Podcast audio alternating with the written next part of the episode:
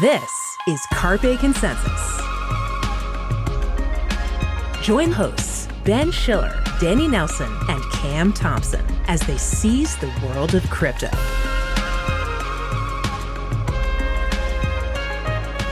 Hello and welcome to Carpe Consensus. This is a podcast from the Coindesk Podcast Network, and I am Ben Schiller. I'm the features editor here at Coindesk. And joining me today is Danny Nelson. Hi, Danny Nelson. Hello to Danny Nelson, indeed. You are indeed Danny Nelson. Can you confirm that very fact? Uh, I think so. I don't know. I haven't gotten my orbs. I'm sorry. I haven't gotten my retinas scanned yet by the orb coin people. So who knows if I really am who I say I am? So you just have to take my word for it. Oh, that's true. I mean, uh, what would we do without WorldCoin as to prove our identity? Uh, we have no idea who anyone is. If we couldn't prove it, Danny could either be in Binance court or he could be doing some NHL practice, you know?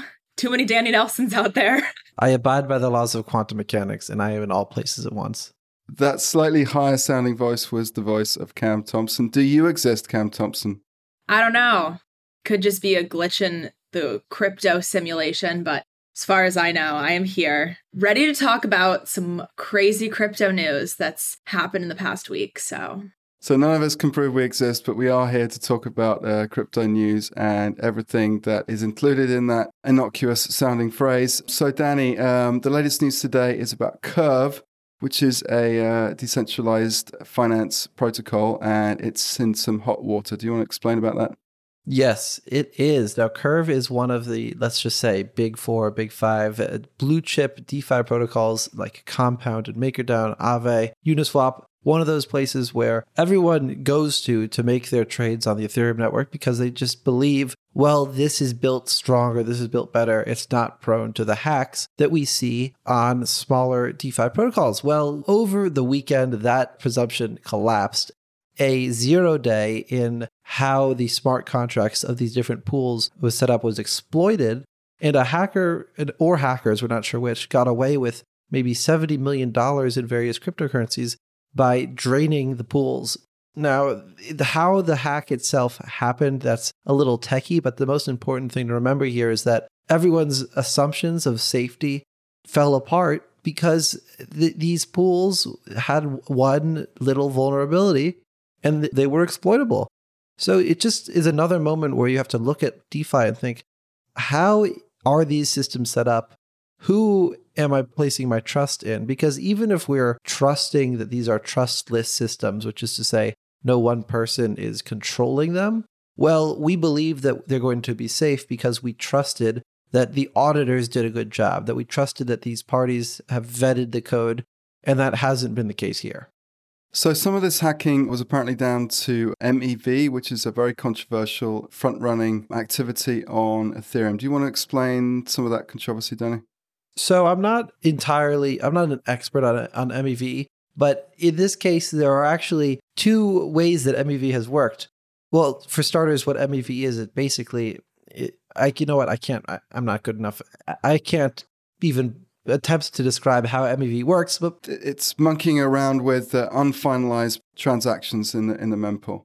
You know, the, the, with MEV, these bots can understand the transactions that are going to occur, the ones that are in the mempool, and they can execute them before those transactions have occurred. So let's say an attacker is attempting to drain a pool. Well, that takes a transaction, and that transaction is in the mempool before it is executed. So, in theory and in practice here, MEV bots saw that and front ran and withdrew some of the money before the attackers were able to. So, some of that money is now just stuck with the MEVs. In some cases, though, some of these people who are running these bots have actually returned some of the money. They realized that their bots possibly did a, an unintentional public service. And I think there was one uh, account, coffeebabe.eth, that has returned $7 million. So there's an upside and a downside to always getting front run by the bots. Right. Taking a look out here, I mean, uh, everyone says that DeFi is the future of finance, uh, but these protocols keep on being hacked. I mean, uh, what is the future here? I, you know, if I, uh, among many things, if I knew the answer to that, I would not be a journalist.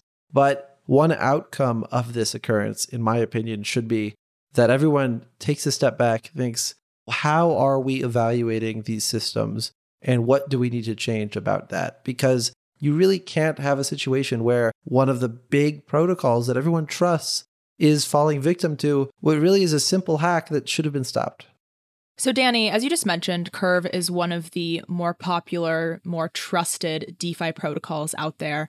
And as regulation is coming into the crypto space, you know, eventually it'll get to the DeFi space, but DeFi is kind of stayed away from that. But in this case, you know, how do you think events like this hack within Curve, as well as other, you know, malicious attacks on DeFi protocols, how do you think that might play into a future of trying to regulate these kinds of protocols and services? Well, what I think is most important to remember is that this is a failure of self regulation. These entities, the people running them, because there are people who are more influential in contributing to the codebase and executing and adding and whatever it is, the, the people who have some oversight, they need to be trusted to be doing a good job. And the code needs to be very carefully vetted and that's not happening here. So I don't think the answer is we need to give this to the SEC or some other federal entity to oversee it. There needs to be, I think, some sort of standard setting in the industry where you have a true team of auditors that not are just some company of people in their basement, but actual professionals people could trust when they look at and say, this thing is good. And they're not just saying it because you paid them to say it. But when looking at who's going to do that, a lot of times these regulatory agencies will try to take that responsibility upon themselves. Obviously, they might not be able to understand the code or what MEV even is or how so many of these intricacies operate. So, who do you think is best fit to kind of establish this standard among DeFi? I don't know. It's a big question. I, I have no idea, right? I don't know. I, I assume maybe some comp sci academics, to be quite honest. Definitely not AI, though. I think some people are saying that AI should be used to audit smart contracts. Sure, maybe if you want to get a first pass take on whether or not your code sucks, maybe ask the AI, but you really need someone to dig in to who knows what they're doing in order to catch these before they become a problem.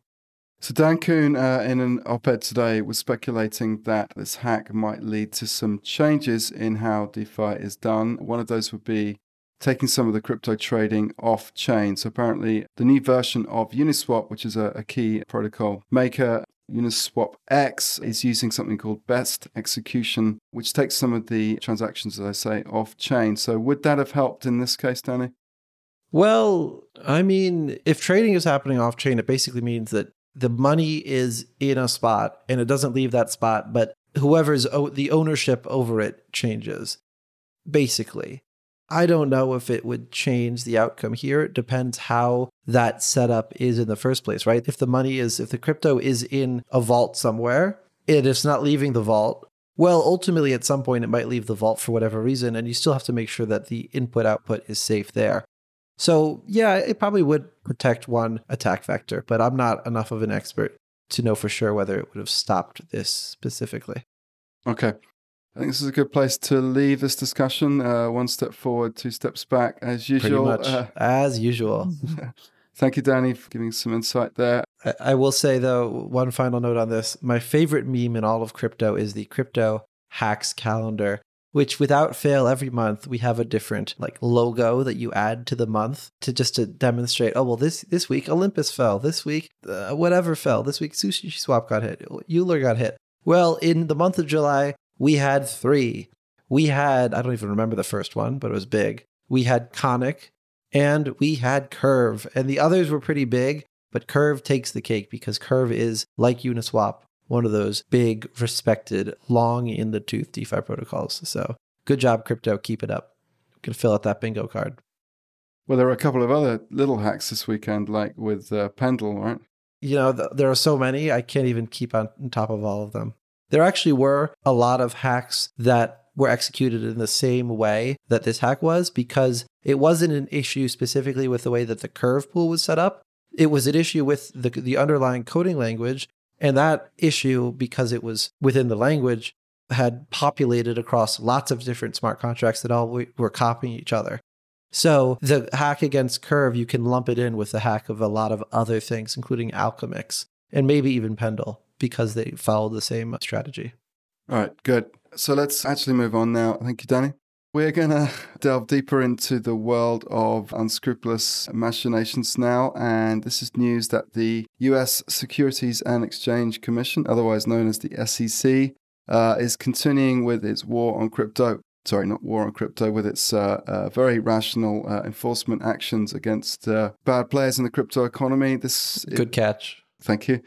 And this one comes against a rather controversial figure um, known as Richard Heart, the person behind Hex and uh, more recently PulseChain, which was a much uh, ballyhooed project that was said to have raised a staggering $1 billion in funding uh, beginning in 2019. And the SEC has said that uh, fundraising was illegal and it has uh, started a big lawsuit against uh, Richard Heart, who is a controversial figure known for his flamboyant purchases of uh, very luxury automobiles, uh, amongst other things. So, um, are we surprised by this, guys? Uh, it doesn't seem particularly surprising that someone like Richard Heart would come into the crosshairs of the SEC. I mean, something funny that I just want to point out from the lawsuit. Um, Heart said that Hex was built to be the highest appreciating asset that has ever existed in the history of man. So, wow, that is quite a claim. I mean, if you look at that, you already know, you know, if someone's saying this in crypto, you know it's not going to be the highest appreciating asset. You know that there might be, you know, something a little bit darker wrapped up within that claim. If someone's going to that length to say that an asset can do such. But really, I'm not surprised. I don't know. I think that of course, in this time when the SEC is cracking down over securities, it's not surprising to me that Hex would fall victim to that. Yeah, he uh, he said back in uh, well, according to the lawsuit against him from the SEC, he said uh, it says on December 2, 2019, during a seven-hour live stream on YouTube. I cannot imagine a seven-hour live stream with uh, Richard Heart. Before the Hex offering, he said, "This is Heart. Uh, Hex was built to outperform Ethereum and Bitcoin and all the other cryptocurrencies." Uh, when you think about how big those cryptocurrencies are and were, um, that's quite a claim uh, as, as well, isn't it? Danny, uh, any comment on this? You know, I I'm not too familiar with the story of of Richard Heart and Hex, but I'm sure that he's a genuine figure who really is well-meaning. Really was just trying to uh, do the most he could to help everyone's assets appreciate based on the efforts of others, namely himself. Yeah, I'm, I'm, sure he was looking out for everyone uh, out there and his investors. Uh, is a really good chap. So um, good luck with the lawsuit, uh, Richard, and uh, we'll check in with you um, in a few weeks. Just one side note, guys, and I don't know how much public knowledge this is, but our very own uh, David Morris, who's the chief columnist here at CoinDesk, wrote a article when PulseChain came out, and it was titled "The PulseChain Sideshow Tent is Collapsing," and it was extremely rude about Richard Heart, extremely rude about PulseChain, I think deservedly so. Uh, quote from David's article One thing I've definitely seen too much of is Richard Heart's backside.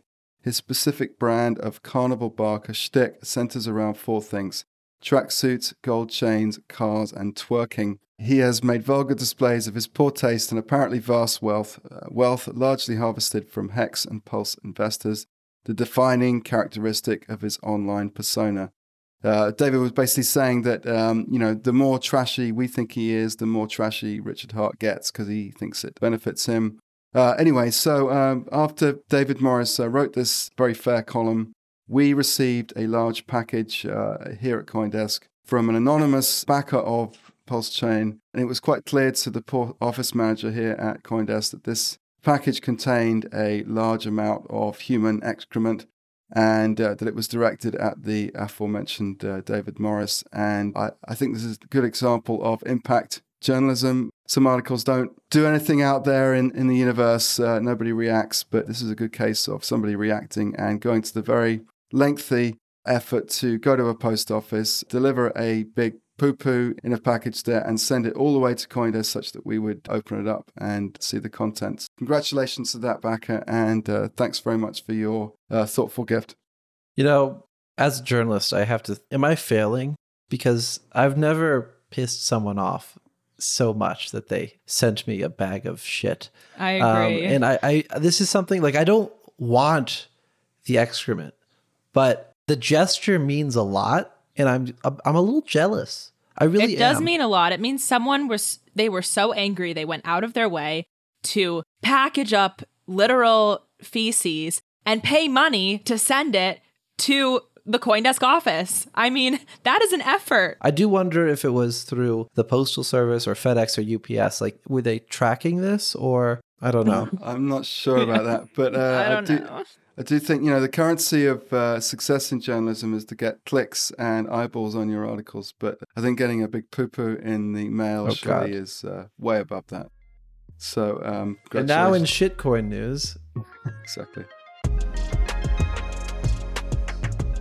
No more talking about poop, except sort of talking about something else that has gotten a lot of poop like sentiments Elon Musk's Twitter rebrand to X.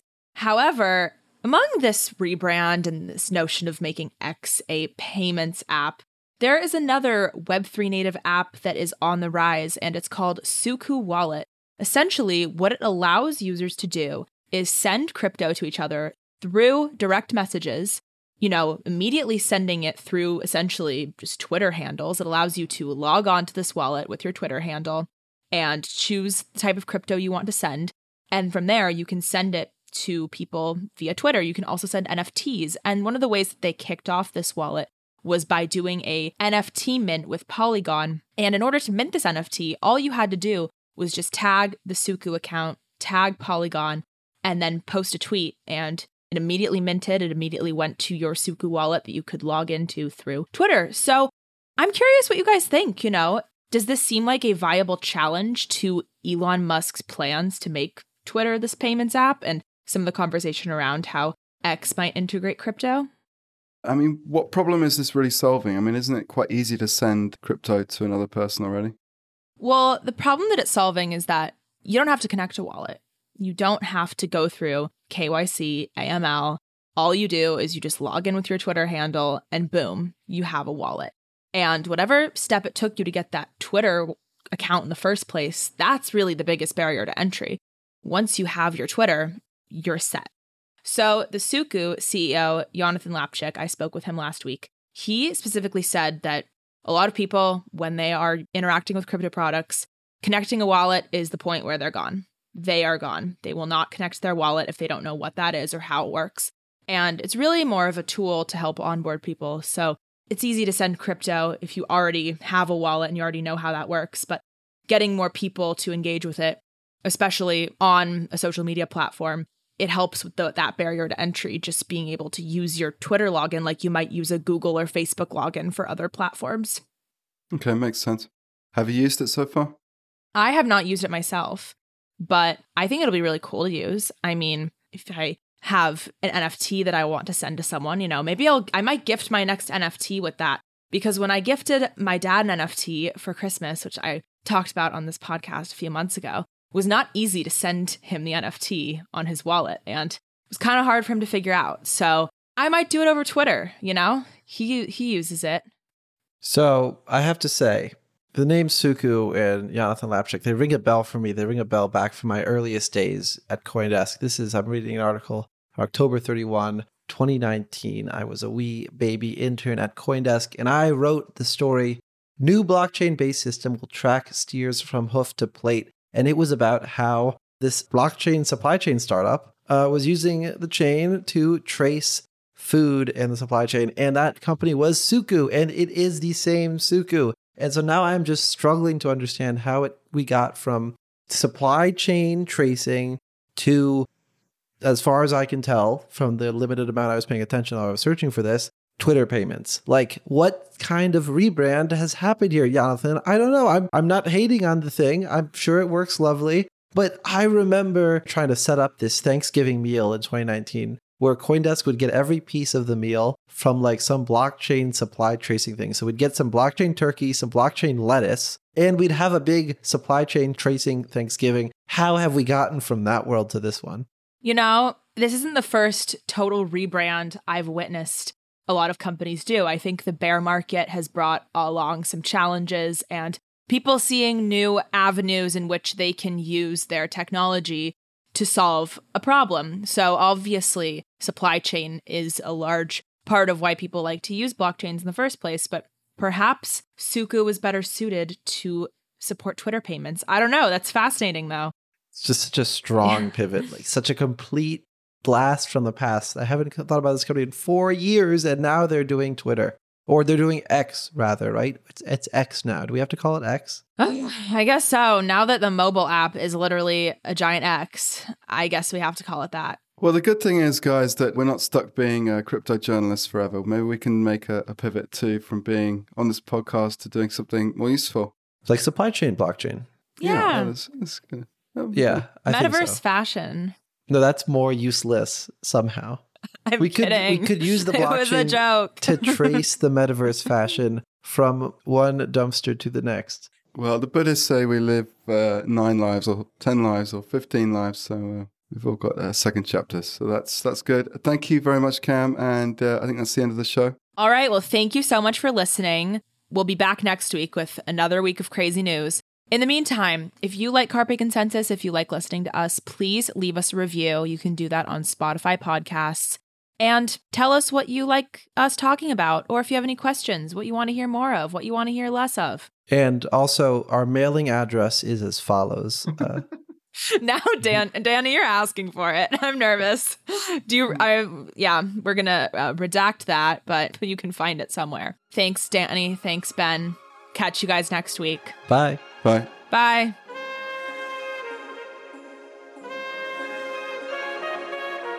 Carpe Consensus is a Coindesk production. Executive produced by Jared Schwartz and produced and edited by Eleanor Pahl. Have any questions or comments? Email us at podcasts at Coindesk.com. Subject line Carpe Consensus. Thanks for listening and see you next week.